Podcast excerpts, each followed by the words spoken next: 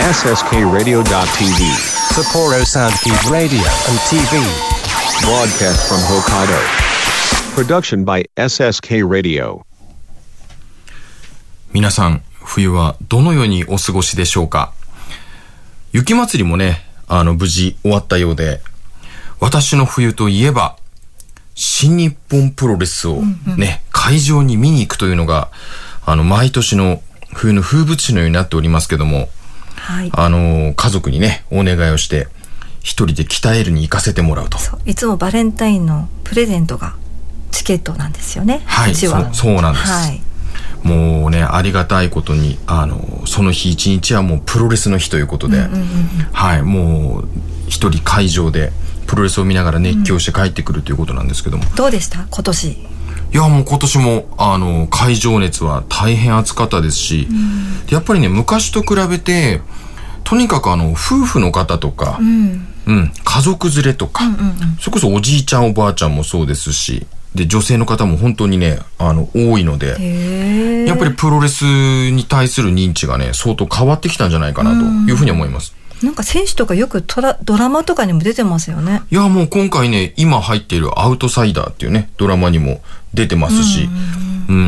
ぱり新日本プロレスは特にね、露出が多いので、すごく皆さんにもね、知られてるんじゃないかと思います。あとグッズとか、たくさん買ってきた？T シャツ買ってきました。でもあれですよね、うちの娘とね、坂本先生にも一度ね、一緒に会場に行ってもらったこともありますけど。ねえ。娘がママ血出てるとか、痛そうだとか、ずっと隣で言ってて、完全に引いてましたからね、本当に。僕でもね、一番思い出なのが、一番最初に娘が行ったプロレスの会場で、娘が一生懸命呼んでた選手の名前っていうのがヒールレスラーなんだよね。悪役選手の名前ね、一生懸命熱狂的に応援しててね、あれがすごい心の中でね、僕の中でツボでしたけどもね。ね、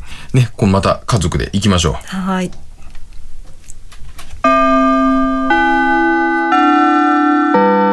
国語専門塾磨くの放課後スタート。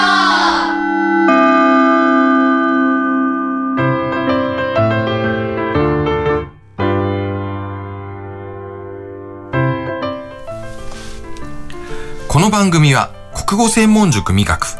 株式会社どこだ手島理科テクニカル TI 以上各社の提供で北海道札幌市 SSK ラジオ .tv エジソンスタジオからお送りします。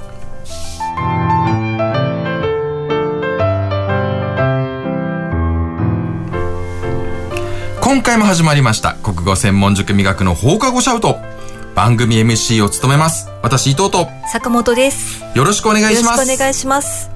この番組は国語専門塾美学の塾生の作品紹介や国語に関する楽しい話題などを通して日本語の面白さや楽しさを皆さんと一緒に感じていこうという番組です。番組では皆さんからのメールやお便りをお待ちしています。メール shout@sskradio.tv shout@sskradio.tv 郵便番号 003-0803 北海道札幌市白石区菊水3条4丁目 1-9 第2森ビル sskradio.tv 放課後シャウトまでよろしくお願いします。はい、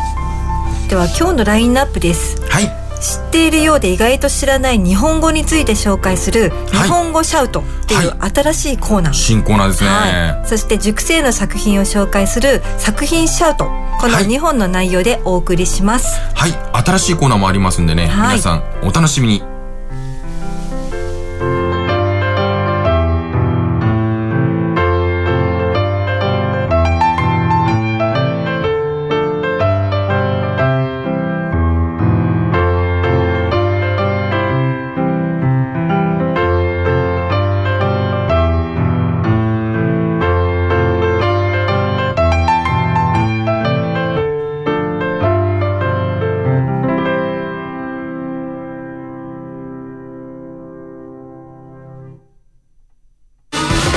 国語専門塾美学の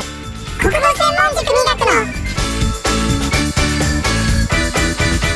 後シャウト。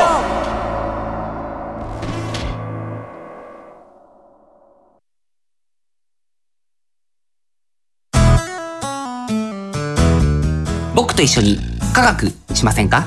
札幌市を中心に科学教育普及活動を行っている手締まり課。手締まり課では娯楽だけでなく教育も掛け合わせたエデュテイメントをモットーにサイエンスショーの開催や実験ブースの出展を行っております。詳しくは公式 Facebook ページ手締まり課まで。渡辺匠です。どこだプレゼンツタクミックスラジオでは生演奏の音楽、知って得するビジネスのお話などさまざまな情報をミックスしてお届けします。タクミックスラジオは毎月第2、第4水曜日に配信です。ぜひお楽しみに。理想的な音作りを実現するテクニカル TI、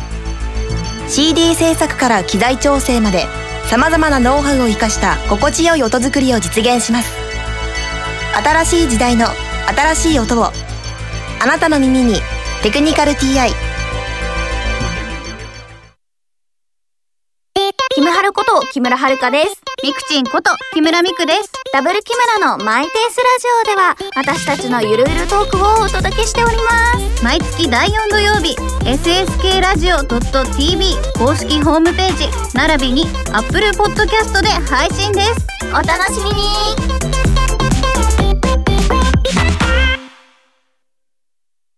あなたの国語力を磨く国語専門塾磨くでは作文や会話練習などの実践型のカリキュラムを通して書く、話す、読む、聞くの4つのスキルを磨いています。 SSK ラジオ内では塾での活動を紹介する番組放課後シャウトも放送中。詳しくは国語専門塾磨くで検索。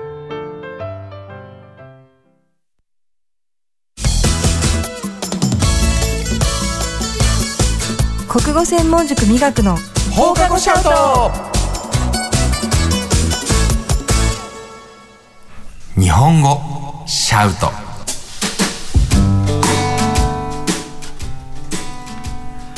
普段当たり前のように使っている日本語ですが、知らず知らずのうちに間違った日本語を使っていることもしばしばあります。そこでこのコーナーでは知っているようで意外と知らない日本語について紹介していきます。今回のテーマは、はい、ら抜き言葉です。はい、はい、美学のね授業で最近までちょうど学習していたものですよね、うんうん、はい、すごく大事なことで美学の学習でも 1,2 年に1回は必ずやるようにしている内容です。はい、作文でも結構ね間違えて書く子が多いので、はい、はい、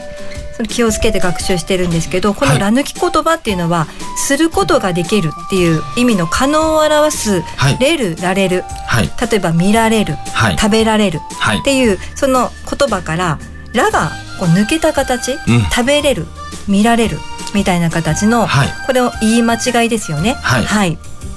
でこの言い間違い、本当はこのら抜き言葉が発生するのは、うん、上一段同士や、うん、下一段同士、はい、家業変革動詞、うん、活用動詞っていうふうに言われてるんですけど、うん、小学1年生の子供にその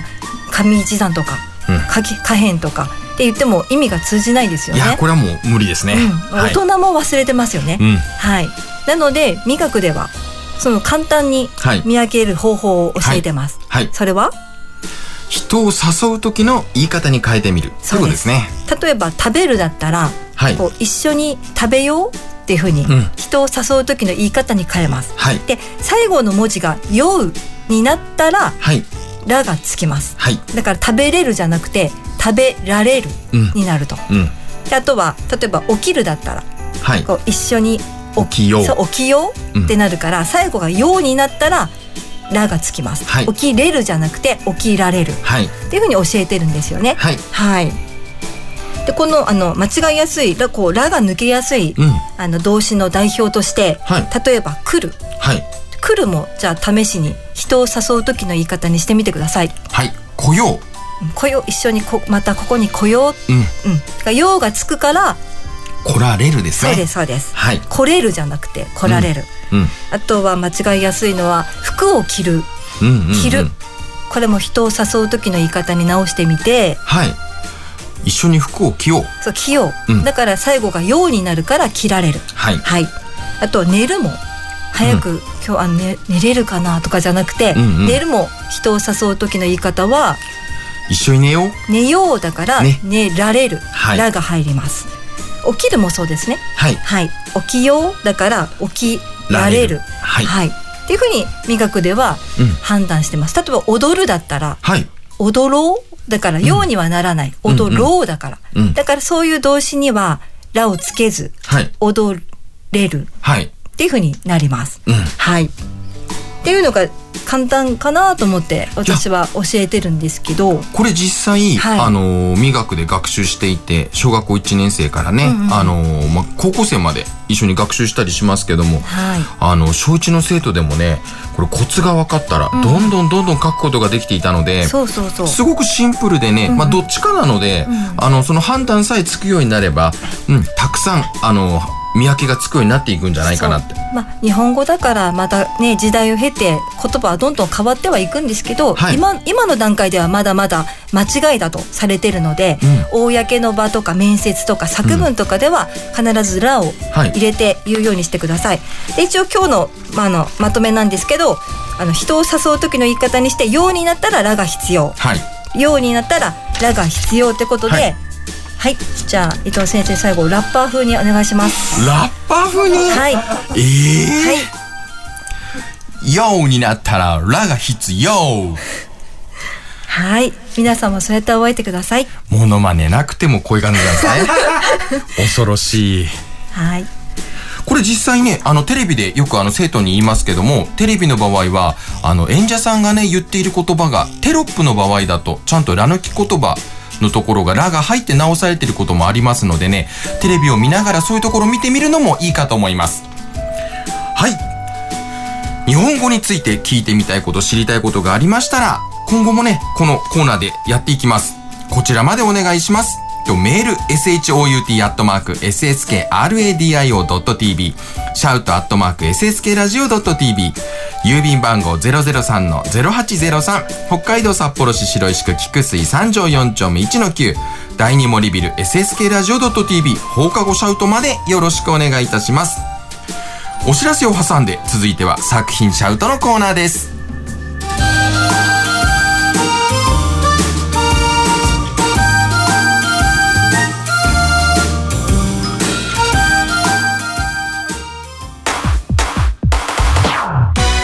国語専門塾美学の放課後シャウト。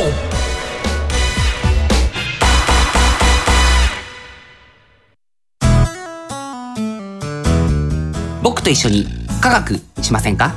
札幌市を中心に科学教育普及活動を行っている手締まり課。手締まり課では娯楽だけでなく教育も掛け合わせたエデュテインメントをモットーにサイエンスショーの開催や実験ブースの出展を行っております。詳しくは公式 Facebook ページ手締まり課まで。渡辺匠です。どこだプレゼンツタクミックスラジオでは生演奏の音楽、知って得するビジネスのお話などさまざまな情報をミックスしてお届けします。タクミックスラジオは毎月第2、第4水曜日に配信です。ぜひお楽しみに。理想的な音作りを実現するテクニカル TI、 CD 制作から機材調整までさまざまなノウハウを生かした心地よい音作りを実現します。新しい時代の新しい音をあなたの耳にテクニカル TI、 キムハルこと木村遥です。ミクチンこと木村ミクです。ダブル木村のマイペースラジオでは私たちのゆるゆるトークをお届けしております。毎月第4土曜日 sskradio.tv 公式ホームページ並びに Apple Podcast で配信です。お楽しみに。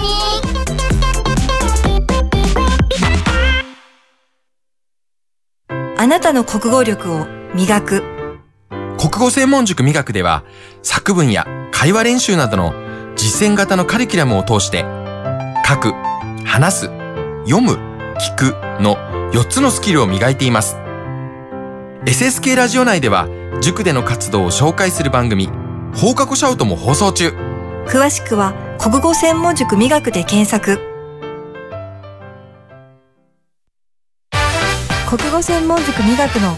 放課後シャウト。作品シャウト。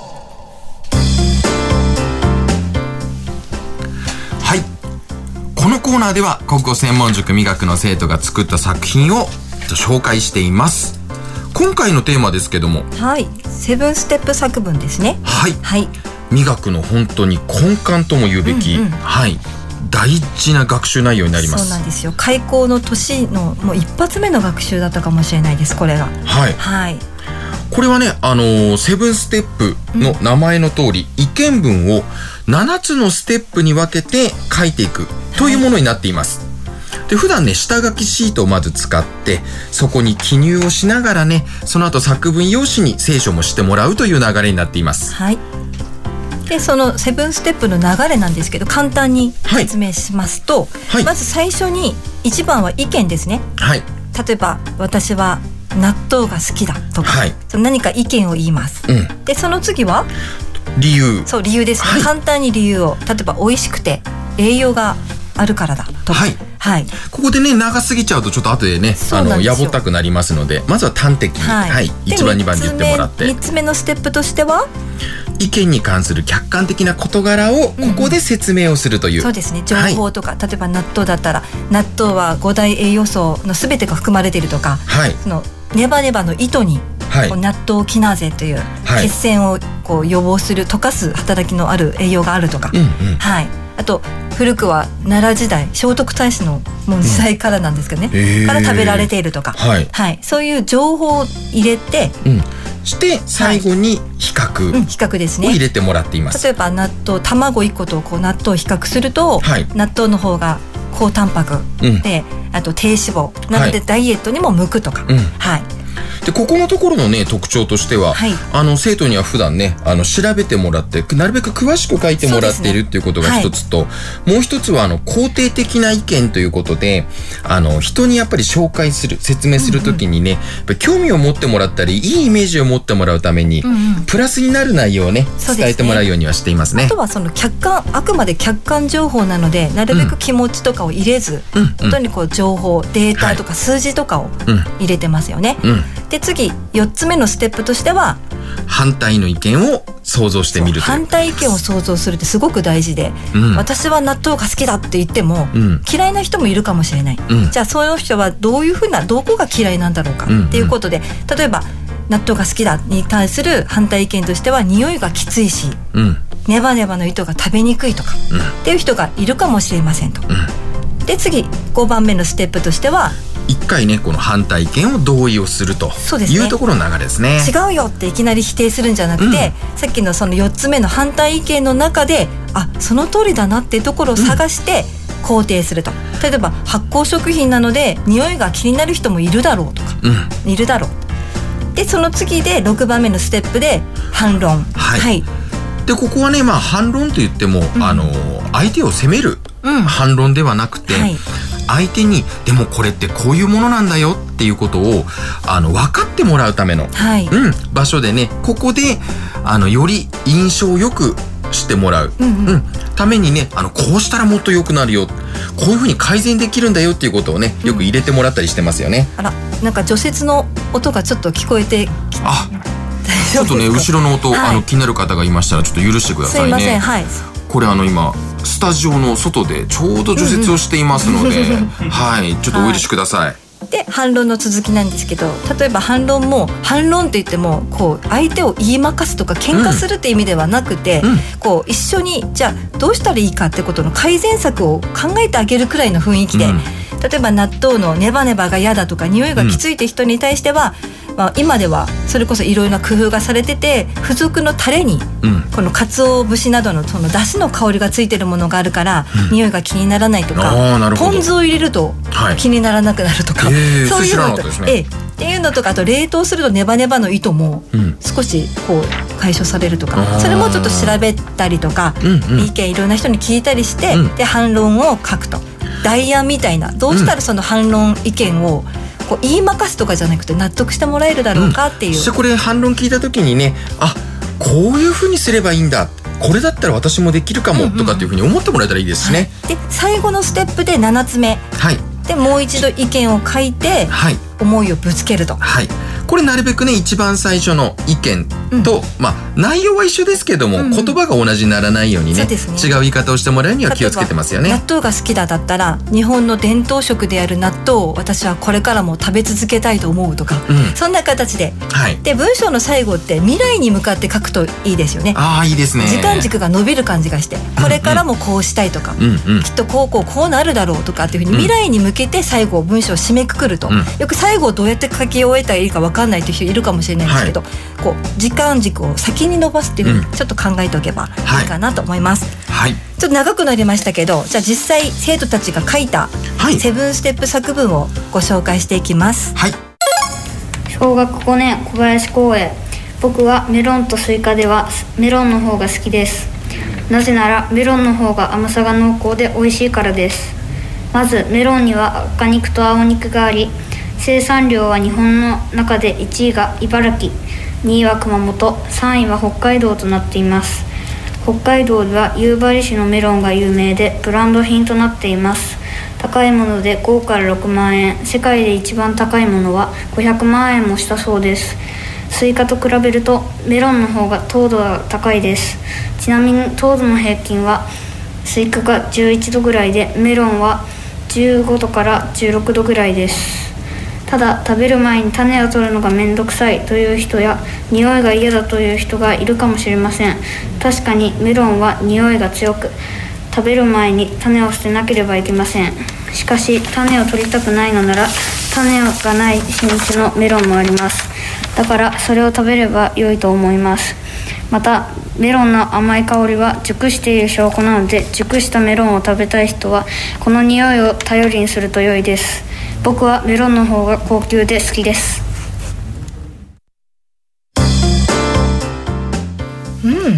いいですね。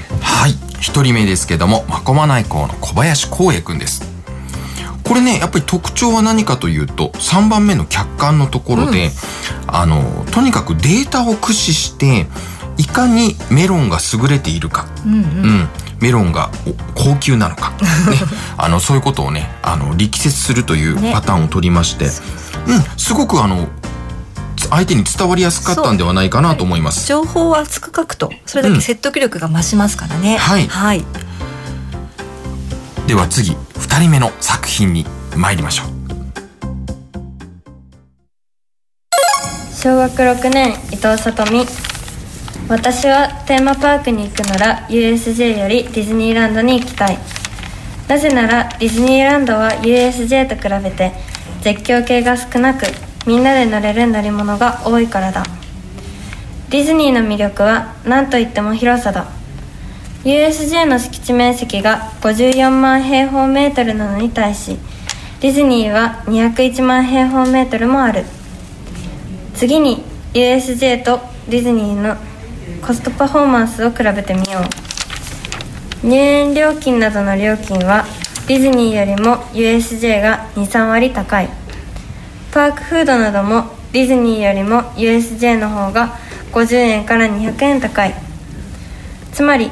ディズニーランドの方が USJ よりコストパフォーマンスが良いと言える。ディズニー USJ の1年間の儲けは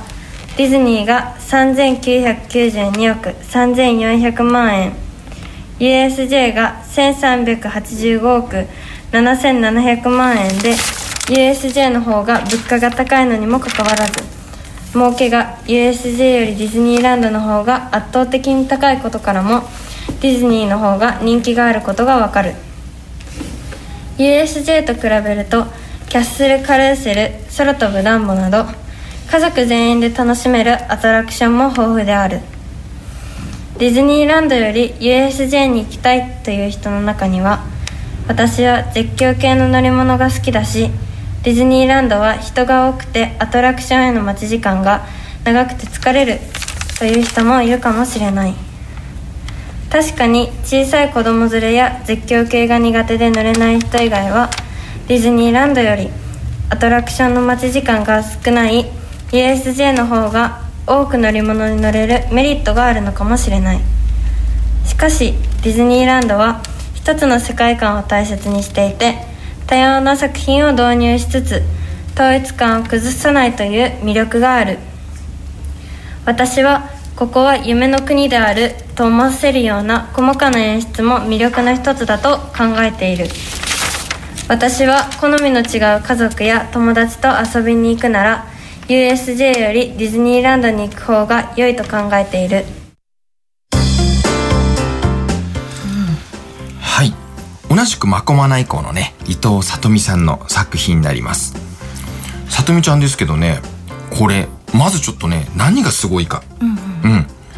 そもそもこれ相当長いんです長い。これをここまでね、やっぱり噛まずにちゃんと読んだと、もうこれ自体が、彼女のね、やっぱり国語の力が上がっているところだなというふうに僕はね、録音しながら聞いていました。今5年生6年生6年生か、2年生ぐらいから来てたよね、なんか当時このふにゃふにゃしてるふにゃふにゃしてる印象がすごくあったんで、今すごい立派になったなと思って、書けるようになったね。いや、随分と書けるようになって、そしてここまでやっぱり話もまとめてね、考えもまとめて、そして読めるようになってっていうことで、本当に力つけたと思うし、やっぱりあと今回ので内容にしてもね、やっぱりデータをとにかく駆使して、いかに相手に比較をしてもらうか。今回はね、USJ かディズニーランドかっていう2択だったからね、徹底的にこう2社を比較してる形になってたけど、それでも説得力もそれこそあったし、意見も ね、一生懸命調べて書いてましたしね、本当に、今回は大変よく頑張ったと思います、はい、では最後の作品になります。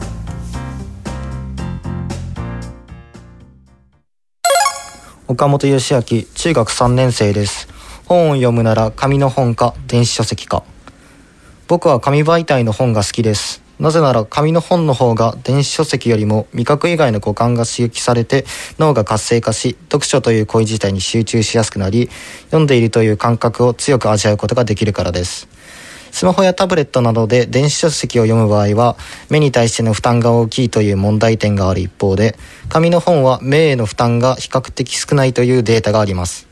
紙の本を買って読み終えたら古本屋やメルカリなどで売ることができるというメリットがあります。しかし中には紙の本は保管するのに場所を取る、電子書籍と違ってどこまで読んだのかが一目でわからないなどという人がいるかもしれません。確かに新書版の漫画は横約11センチ×縦17センチ、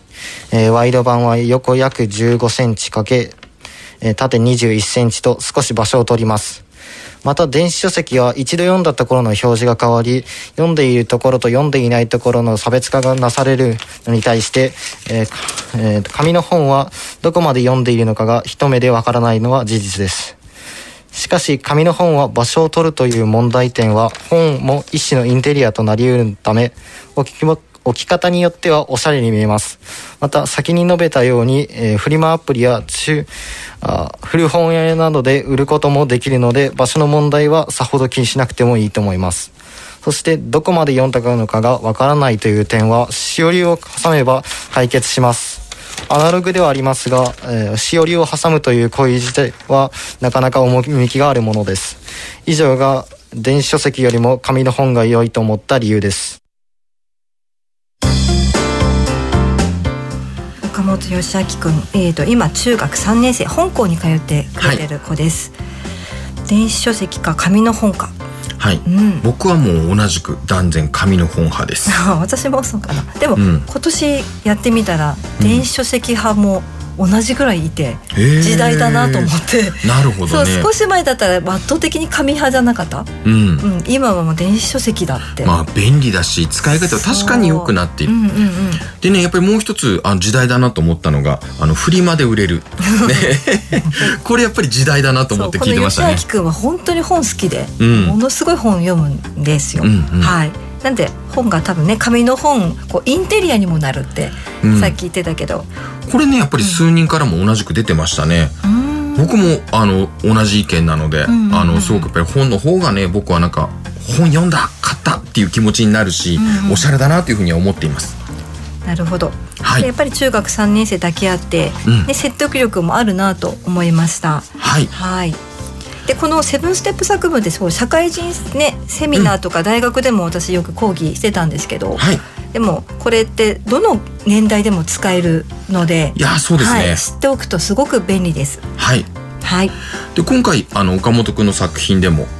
販路のところとかをねすごく厚めに詳しく説明してくれたりしていたので、人によってねいろんな書き方ができるのでぜひ参考にしてみてください。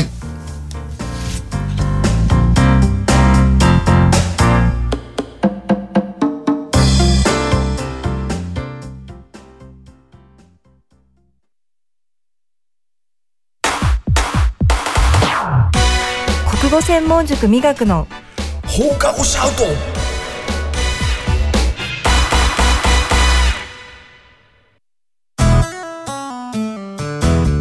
僕と一緒に科学しませんか。札幌市を中心に科学教育普及活動を行っている手締まり課。手締まり課では娯楽だけでなく教育も掛け合わせたエデュテイメントをモットーにサイエンスショーの開催や実験ブースの出展を行っております。詳しくは公式 Facebook ページ手締まり課まで。渡辺匠です。どこだプレゼンツタクミックスラジオでは生演奏の音楽、知って得するビジネスのお話などさまざまな情報をミックスしてお届けします。タクミックスラジオは毎月第2、第4水曜日に配信です。ぜひお楽しみに。理想的な音作りを実現するテクニカル TI、CD 制作から機材調整までさまざまなノウハウを生かした心地よい音作りを実現します。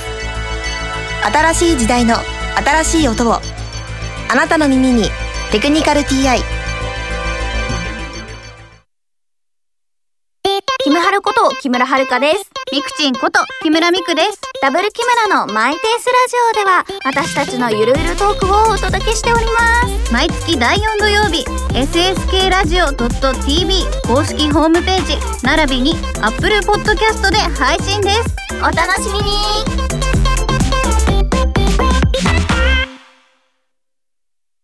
あなたの国語力を磨く国語専門塾美学では作文や会話練習などの実践型のカリキュラムを通して書く、話す、読む、聞くの4つのスキルを磨いています。 SSK ラジオ内では塾での活動を紹介する番組放課後シャウトも放送中。詳しくは国語専門塾美学で検索。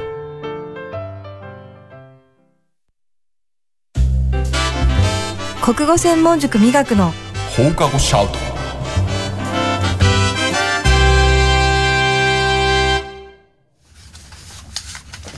この番組は国語専門塾美学株式会社どこだ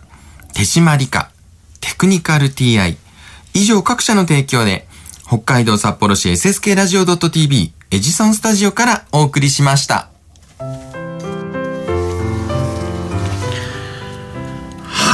エンディングを迎えましたね、うん、はい。今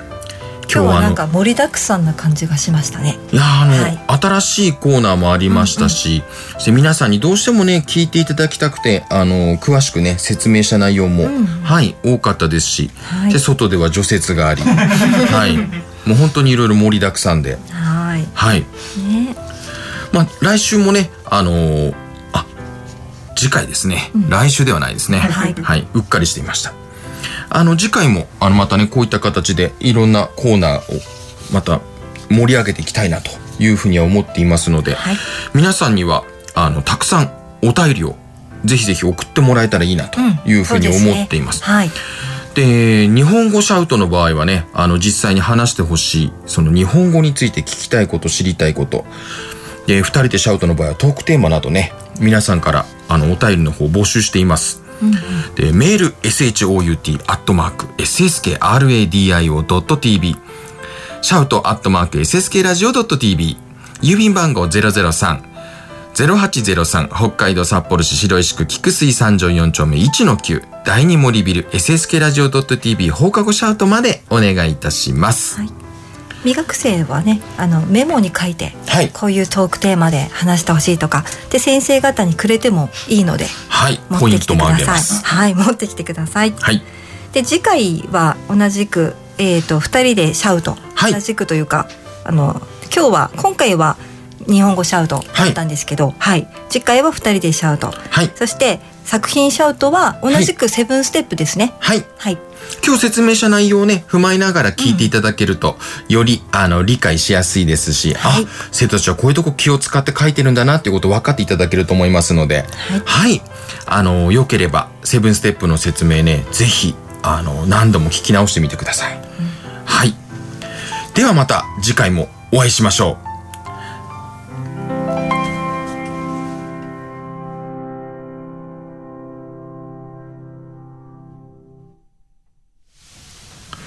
最後やっぱり閉まんないよねお会いしましょうって言ってなんかねちょっと、いやもうだってもうすぐてんてんてんてんてんってねちょうどいい感じで、ね、ビッタンコになってしまいましたね、うん、なんかまた来週とか、うん、やっぱりちょっと何か欲しいね、何か欲しいんだけど、うんうん、やっぱりね行き着くところはね一瞬頭白くなるんですよまだいっぱいいっぱいまだいっぱいいっぱい今日もねもう皆さん見えてないですけどね足いっぱいさすりましたねうん、もう除雪の音にねかき消されてたけどシャカシャカ言ってたもんね。もう私はもう一向に落ち着きません本当にね、うんうんうん、その落ち着いてない人のところにね話をしながらね、なんか紙のメモがチラッチラ見えるわけですよ。しね、見えてね、最後、ここぞとのタイミングでね、来たーって満面の笑みのね、坂本先生がメモを見せてくれたらね、ラップ調で。なんじゃそれと。覚えられるでしょ、だって。いや、覚えられるというか、僕の方の心の準備を一応ちょっと考えてもらえたら、うん。うん、あれなんですよ、あんまりそんなに打ち合わせしてないんですよこのラジオ番組だか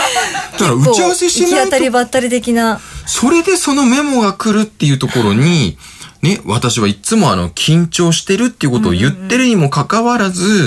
んうん、全く理解されていないと。ほらほら見て、ラップ良かったですって書いてある。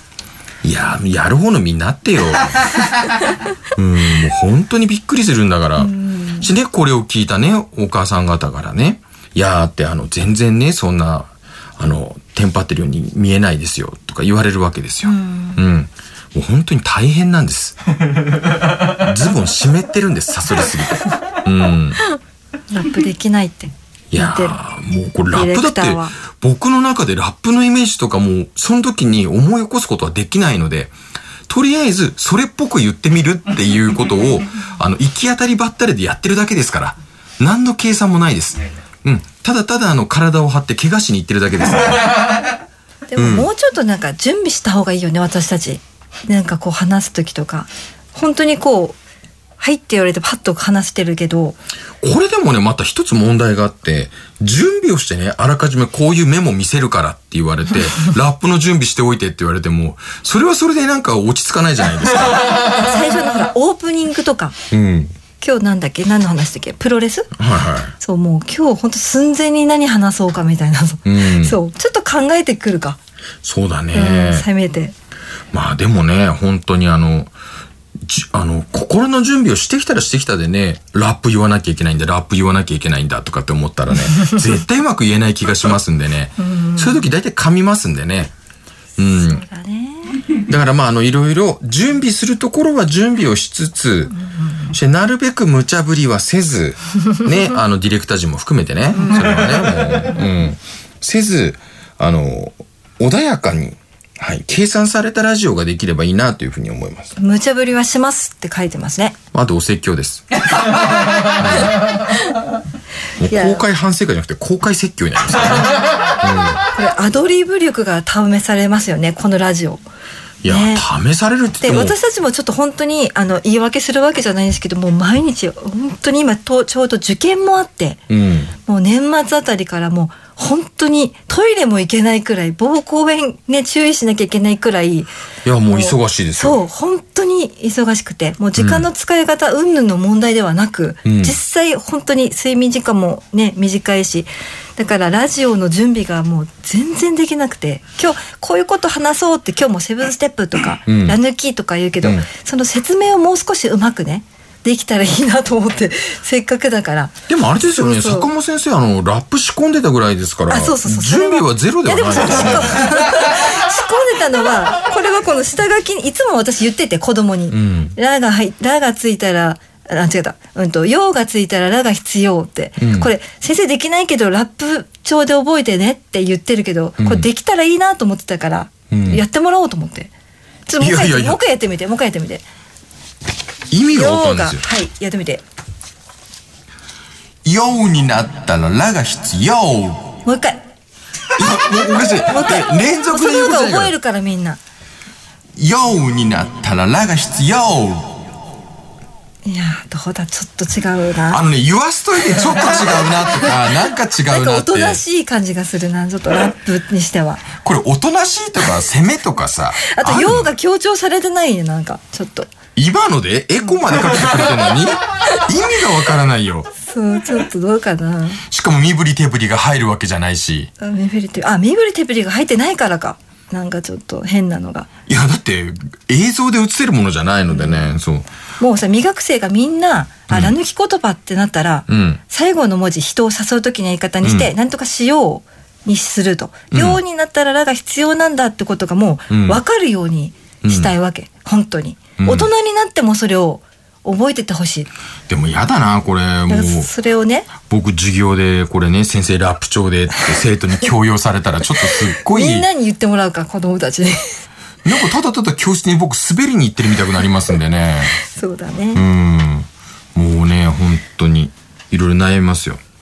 そのうち公開録音で無茶ぶりしたいですって言ってますんでね。ね公開録音の時あれですよディレクター陣の顔も出させますからね。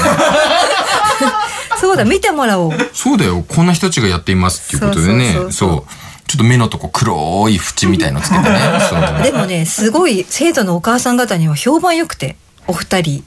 なんかこの後説っていうんですかこういうのでなんかこう明るい雰囲気とかみんなで作ってる感じがすごくいいって言ってくださる方も多くて。だからね結構調子に乗るところがあるけど、うん、そうですねまああえて言うならね、うん、2人のうちの1人はね3月あたりにお会いできるかもしれませんのであそれいいのかん言っちゃって大丈夫おそうなんだ美学のゼミがあるんですよ毎年、うん、課外ゼミ美学でやっててはい、はい、でその課外ゼミでそのディレクターが実は来てくれるんですよね、うん、はいタンクトップでねね、ちょっと楽しい講座を企画してますので、うん、はい、はい、白衣の下にタンクトップ着てきましたバレちゃうね、うん、見バレしちゃうからこれ以上はちょっと言えないけど、うんはい、お楽しみにということで皆さん立派な社会人なのではいはい、はいはい